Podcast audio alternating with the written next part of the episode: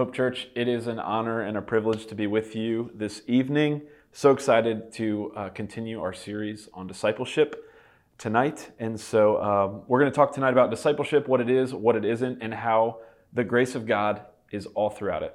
That is not a checklist, that is not something that we have to achieve or understand or know, um, that it is all about grace, that God's grace runs through the idea of discipleship. So I'm going to pray, and then we are going to dive right in. Jesus, thank you so much for your word. God, thank you for this church. Thank you that we get to come together as a fellowship of believers and as a family to sing and to be together, to share life and to hear from your word. God, I pray that your word would speak to us about what discipleship is, what it is not. God, I pray that everyone would leave here encouraged and with something that they can do, tangibly that they can do in the realm of discipleship. Jesus, I pray that your Holy Spirit would be with us tonight and that you would move hearts to change as only you can do. We love you. It's in your name we pray. Amen. Um, so, as I was thinking about discipleship this week, two stories came to mind that were kind of on opposite ends of the spectrum of uh, times that I have experienced discipleship in my life. And the first one is when uh, I came on Young Life staff around 2012, maybe 13. Um, and I got to know a, a, high school friend named Kyle. And uh, his parents actually let me live in their basement because I didn't have a place to live. And um, we just got to do life together. He was, a, he was starting to figure out what it meant to actually live out his faith. And so we got to talk about that. We got to meet. We got to read the Bible together. We got to pray together. We got to reach out to his friends. We got to see some of those friends come to know Jesus we got to then bring those friends into the same thing that we were doing. It was just it, the, the quintessential picture of what discipleship is. The second example that came to mind is um, the Jacksons. And uh, some of you heard me last week uh, cry a lot talking about them. They're a very close family to us, and they just moved to Hawaii. Um, but the Jacksons, when we moved into our street, um, we should have been reaching out to our neighbors. We should have been praying for our neighbors, and we were not. And the Jacksons started a relationship with us. And then uh, after the relationship was started, I should have been inviting to them. I should have asked them to come to church. I did not. Mandy brought that up. Mandy said, Hey, tell me about your church. And even after that, after they decided to come to church, I should have been asking follow up questions. Hey, what did you think of the sermon? How did, it, how did this hit you? What were your takeaways? I didn't. And even in the midst of all of that, God decided to grab their hearts and change their lives. And they got baptized here and got involved here at Hope Church. Their lives were changed forever. And uh, those two stories on opposite ends of the spectrum, and a thousand other stories that I could give you and other people could give you that are failed attempts at discipleship. That's what we're talking about tonight. All of those things is discipleship. My, one of my old bosses, uh, Rob, stole this quote a couple weeks ago, but that's okay. One of my old bosses used to say that discipleship is friendship with a vision. It's not this some, some intellectual assent that you have to know the right things or you have to do the right checklist or you have to stop doing this and start doing this. That is just simply friendship with a vision, regardless of the response, regardless of the results. And God's grace is over all of it. Whether it looks like what we believe discipleship is, or whether it looks nothing like it and you had nothing to do, and God just lavishes His grace and decides to have people come to know Him, that it is all about grace. Discipleship is messy, it's not perfect, and it simply is growth in Jesus through the Holy Spirit. There is grace in the midst of discipleship. And, and things we need to know about discipleship that are gospel truths. These are true of us always of the gospel, but, but I think in the church we lose sight of these gospel truths in the, in the context of discipleship. Number one, you and I, we are not good. We were never good. If you think that you have arrived at, some level of righteousness, you have not. I am sorry to tell you that. I have not either. Uh, if you do think that you have, uh, just by show of hands, who would feel comfortable if we were able to put all of your words, thoughts, and actions from the last week on the screens for everyone to watch? I would imagine no one would feel comfortable with that. That we are not good, but God is. That He has lavished his grace upon us. So that's number we're not good. The second one that is not about us. when we talk about the gospel, it's nothing that we have done. We talk about here that it, when you come to know Jesus, it's making him the forgiver of your sins and the leader of your life. That's nothing on us. That God decides to forgive our sins because of his great love for us, and then that he leads us out of his grace and out of his Holy Spirit. That is not about you. And the third part about discipleship is that you can do this. That I know that sounds a little contradictory to that you're not good, it's not about you. But you can do this through God's grace, through His Holy Spirit. A couple things that discipleship is not. It is not a one hour meeting that gets Instagrammed at Starbucks. It is not a, checklist of, of deep theological questions that you have to be able to answer. It is not uh, eliminating the visible sins in your life. It's not reducing your sin and your, and your bad thoughts to a level that is acceptable to you or that is comparable to someone that where you could say, hey man, I'm a little bit better than them. None of that is discipleship. It's simply following Jesus. So we're going to take a look. We're going to kind of be all over Scripture tonight, but the first passage we're going to look at is uh, in Matthew chapter 4. We've read this a couple weeks ago. Um, it says Jesus calls his first disciple. So Matthew chapter 4, verse 18. Join me in reading. As Jesus was walking beside the Sea of Galilee, he saw two brothers, Simon called Peter and his brother Andrew. They were casting a net into the lake, for they were fishermen. Come, follow me, Jesus said, and I will send you out to fish for people. At once they left their nets and followed him. Going on from there, he saw two brothers, James, son of Zebedee, and his brother John.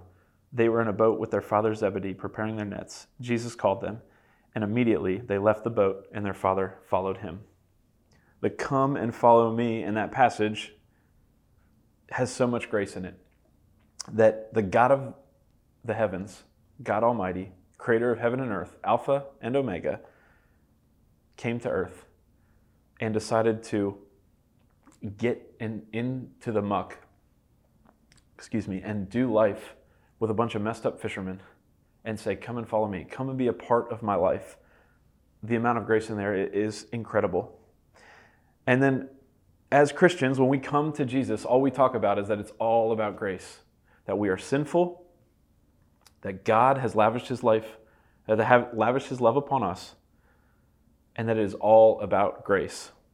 And then after that, somehow we turn discipleship and growth and our time with Jesus into a checklist, and we throw the grace out. out. That is not the case in discipleship, that all of it is about grace. Our relationship with Jesus is based solely on grace. Our relationship with others as we disciple others and do life with others is all about grace. That God's grace is not conditional, that it is unconditional love and unconditional grace. So that's our personal relationship with Jesus. That that is the invitation for you and for me. Come and follow him. Come and follow him and grow in the knowledge and the goodness of God. And then we move on to discipleship as we call others along with us that phrase that Jesus says, come and follow me, implies that he is going somewhere. You would not say, come and follow me to someone and that he would just sit there and not do anything, right? That, that Jesus was on his way, that he had a vision for his life and he was calling people into that vision. That the same goes for you and I as we disciple other people. Are you living a life that is worthy of someone following you? Let's say that again. Are you living a life that is worthy of someone following you? Later on, after Jesus' life, Paul picks up the same uh, reference, kind of in 1 Corinthians 11. He says, Follow my example as I follow the example of Christ. As he is discipling people, he's saying, Hey, I'm going to follow Jesus. I'm going to make Jesus the forgiver of my sins and the leader of my life, and come and follow me. So you get this picture of Jesus leading the way, as Jesus being the leader, Paul following as closely as he can towards Jesus, and, and Paul inviting others into that, that life and saying, Come and be with me. As I follow Jesus, you follow me. And then you might be thinking to yourself, well, Cam, of course, Jesus said that, and of course, Paul said that. Paul wrote a third of the New Testament, and we put him up on this pedestal that he's full of righteousness. Well, if you remember, Paul's past, murderer, persecuting Christians, and even as Paul, the Paul that we know, even as he is writing, he is saying, I'm, I'm not that good. I'm a chief sinner, he, he would refer to himself as. In Philippians chapter 3, one of my favorite passages, starting in verse 7, it says this. This is Paul talking. He says, But whatever were gains to me, I now consider loss for the sake of Christ. What is more, I consider everything a loss because of the surpassing worth of knowing Christ Jesus my Lord, for whose sake I have lost all things. I consider them garbage, that I may gain Christ and be found in him, not having a righteousness of my own that comes from the law, but that which is through faith in Christ, a righteousness that comes from God on the basis of faith. I want to know Christ, yes, the power of his resurrection, and participation in his sufferings, becoming like him in his death, and so somehow attaining to the resurrection from the dead. You might be thinking to yourself, okay, of course, Paul would be able to say that, that everything is garbage compared to knowing Jesus. So, right after he says all of that, he says these important words that I think are applicable to us today. He says this in verse 12 Not that I have already obtained all of this, or have already arrived at my goal, but I press on to take hold of that for which Christ Jesus took hold of me. Brothers and sisters, I do not consider myself yet to have taken hold of it, but one thing I do, I forget what is behind, and I strain towards what is ahead. I press on towards the goal to win the prize for which God has called me heavenward in Christ Jesus. So Paul's kind of talking out of two sides of his mouth here. He's saying, Here's my life. Everything is garbage. I want to, I want to know Christ. I want to be about righteousness. I want to be, essentially, I want to be perfect. And then right after that, he says, But I, I'm not there. I'm not there. I forget all of that stuff. That's the repentance that we talked about in the beginning of the book of Matthew, when Jesus says, Repent, for the kingdom of God is near. I forget what is behind and I strain towards what is ahead. That is grace. The ability to forget what is behind is because God has lavished his grace upon Paul and upon you and upon me. And so he is forgetting what is behind, forgetting all of the screw ups, all of the mess ups that he has done, and straining towards Jesus and the kingdom of God. And that is the picture of discipleship. That as you are following Jesus, grace is extended to you. You will screw up. You probably have screwed up today, or maybe on the way here, or even now as your mind is starting to wander you have screwed up and grace is extended to you. And then as you start to call other people into your life, when people get close to you, they will see your flaws. You will see their flaws. It does not have to be perfect. Grace is extended to you. The disciples, we go back to, to they had the perfect discipler, the only perfect discipler to ever live. When did they get it? We talk about that in, in Christian circles. Man, I just want this guy or this girl to get it what it, first off, what does that even mean? And secondly, when would the disciples get it? When did they get that aha moment where, where they stopped messing up, they stopped saying the wrong thing, and they just started living a perfect life? I'll give you a second to, to thumb through your Bible and try to figure it out. The answer is they didn't. There was never a, a scenario where they were perfect, where they lived perfectly. You know, Peter is the one that gets thrown under the bus all the time, but, but he has all these mountaintop moments, literal mountaintop moments, and walking on water and seeing the feeding of the 5,000 and being on a mountaintop where he saw God and, and all of these incredible things that Jesus did. And then yet he says all of these stupid things and he denies that he even knows Jesus. And even, even after Jesus rose from the dead, he gets called out for some things that he's teaching. There is no, I, you, the, the time that the disciples got it. That it is all about grace. And they, just like Paul says, forgetting what is behind, they're straining towards what is ahead, which is the love and mercy of Jesus and calling other people to that. 2 Corinthians 12 says this But he said to me, My grace is sufficient for you, my power is made perfect in weakness. Therefore, I will boast all the more gladly about my weaknesses, so that Christ's power may rest in me. Think about that verse in the context of discipleship that his grace is sufficient for us and that his power is made perfect in weakness. If we think we have figured it out or think we figured out the perfect formula for discipleship or our perfect formula for following Jesus, there is no room for the power to be made perfect through weakness.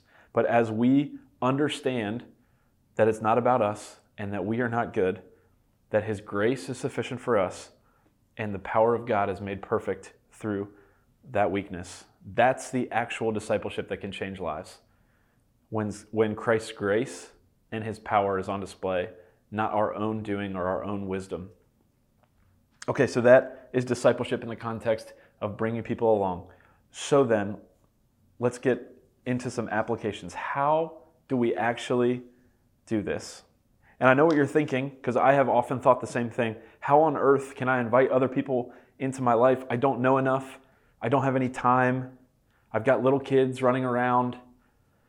How on earth have I figured out? Sometimes I feel like I don't even have my faith figured out. How could I bring someone along with me? And here is what, what would be my encouragement just start, initiate, invite.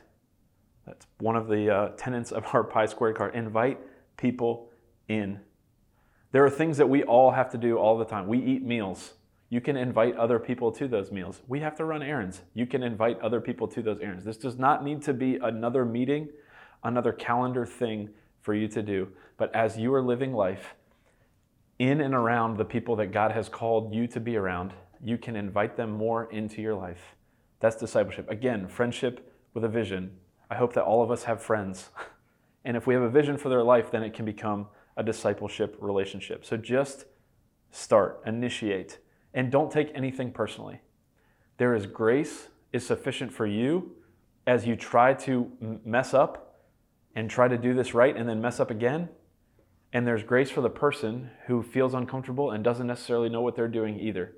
There's grace for both of you. But just start, initiate. I referenced it earlier, but the, the three um, kind of tenets of our, our Pi Square card are prayer, invest, and invite. Pray, invest, invite. And I would guess some of us in, in, in our church are really good at the first one. We, pr- we have some people that are way holier than me and prayer warriors. And I, I, would, I would bet that the second two come a little bit harder for those people. And then there's some people who are like, yeah, I'm all about community. I'm all about investing, inviting, but we lack the prayer. They ha- all three have to be there. If we just pray we're just going to lock ourselves in our room and pray for people and who knows what god's going to do because we would never actually find out because we're not investing and inviting those people into our lives.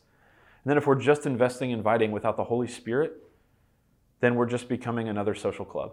And that's not what we want to be doing. We have to have all three.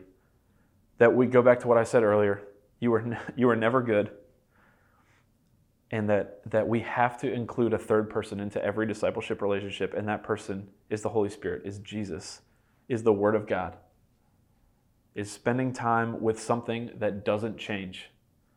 We will fall flat on our face and screw up. The people we are reaching out to will fall flat on their face and screw up. Jesus has never done that.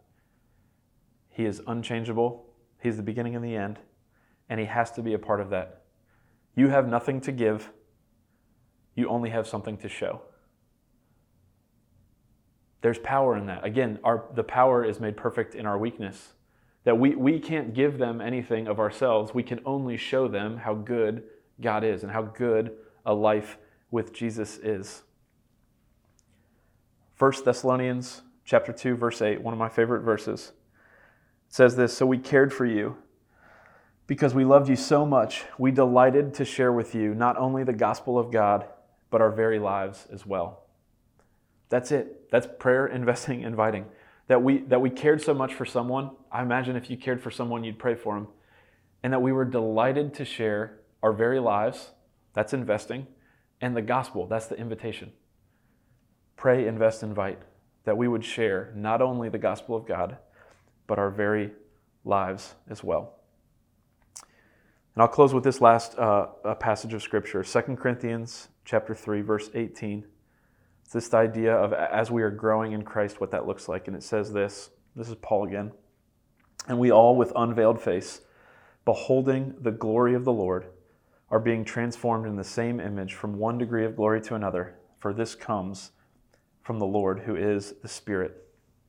I love this picture of what it means to grow in Christ. That we are all with unveiled face, beholding the glory of the Lord. We are looking at the glory of God and how incredible He is, and we are being transformed. Not 180 degrees, not just one day, oh, we get it all, we're good, we're done with discipleship, we're done with that following Jesus or reading our Bible, we read the whole thing, we're good. No, one degree to another. That there's these small incremental changes towards the glory of the Lord and towards righteousness. And conversely, if you are, are drawing people into yourself and saying, hey, come and follow me, and you are not being transformed more like the glory of God, you are transforming yourself and others one degree away from the glory of God. And one degree may not sound a lot. It is not a lot if you got your protractor out. It's not that, that far, but if we were to draw a line that is one degree apart, they would start out very close. And even in this parking lot uh, or in this room, they would uh, be pretty close. And then, you know, a mile down the road, you wouldn't even be able to see the end of the lines because of the different. That's, that's life. That is change. That is transformation that Jesus brings as sanctification. And so, as, as we are discipling, as we are discipling people, and as we are being discipled by Jesus, that's the change that's actually happening, that the Holy Spirit is doing, where it may not feel day to day like we're, we're growing in likeness and towards the glory of God. But hopefully, as we look back six months, a year, two years, that we would actually see some life change. And man, I can't believe how far God has brought me and see the grace upon grace that has been lavished upon you and upon the people that you are discipling. And so, uh, just a couple of questions and, and, and, tangible things to take home for you as we close. Uh, the first one is I mentioned it earlier, but are you living the life that you are calling others to? Are you living the life that you are calling others to? Are you living a life that you are praying for other people? You know, if you were one of those people who are, who are a prayer warrior and saying, God, I just pray that they would experience your blessings and your joy and your peace and all of the fruits of the Spirit, are you living that life? I hope that you are, so that as we draw people in and invite them into our lives, that's what they're experiencing. Are you living the life that you're calling others to? And the second one is, what does your, your pi squared car look like? What, I hope that you have one. I hope that you know some people that you are praying for that you are investing for and inviting for. And I would just say, again, just start. Figure out a way to invite a new person into your life. That um, uh, one of my favorite pastors, Matt Chandler, says our, uh, our dining room tables have gotten too small and our privacy pen- fences have gotten too tall. And that hopefully we would be able to invite some more people into our life. That we would kind of reverse that. That we'd say, come on in, come on in. As I follow Jesus, come on in that Jesus never sat down with the disciples as soon as he said, Come and follow me. He never said, Hey, I need you to do these 10 things correctly. And I need you to be able to, to memorize these verses. And I need you to be able to explain these deep theological issues. All he said was, Come and follow me. And they lived for three years and then they changed the face of the world. That's all we're saying. Follow me as I follow Jesus. So, are you living the life that you're calling for? Are you living the life that you're calling others to? And what does your pi squared card look like. If you don't have one, um, you can email us, we'll get you one, or you can just jot it down on a piece of paper. Or if you come uh, to church, we have some there too.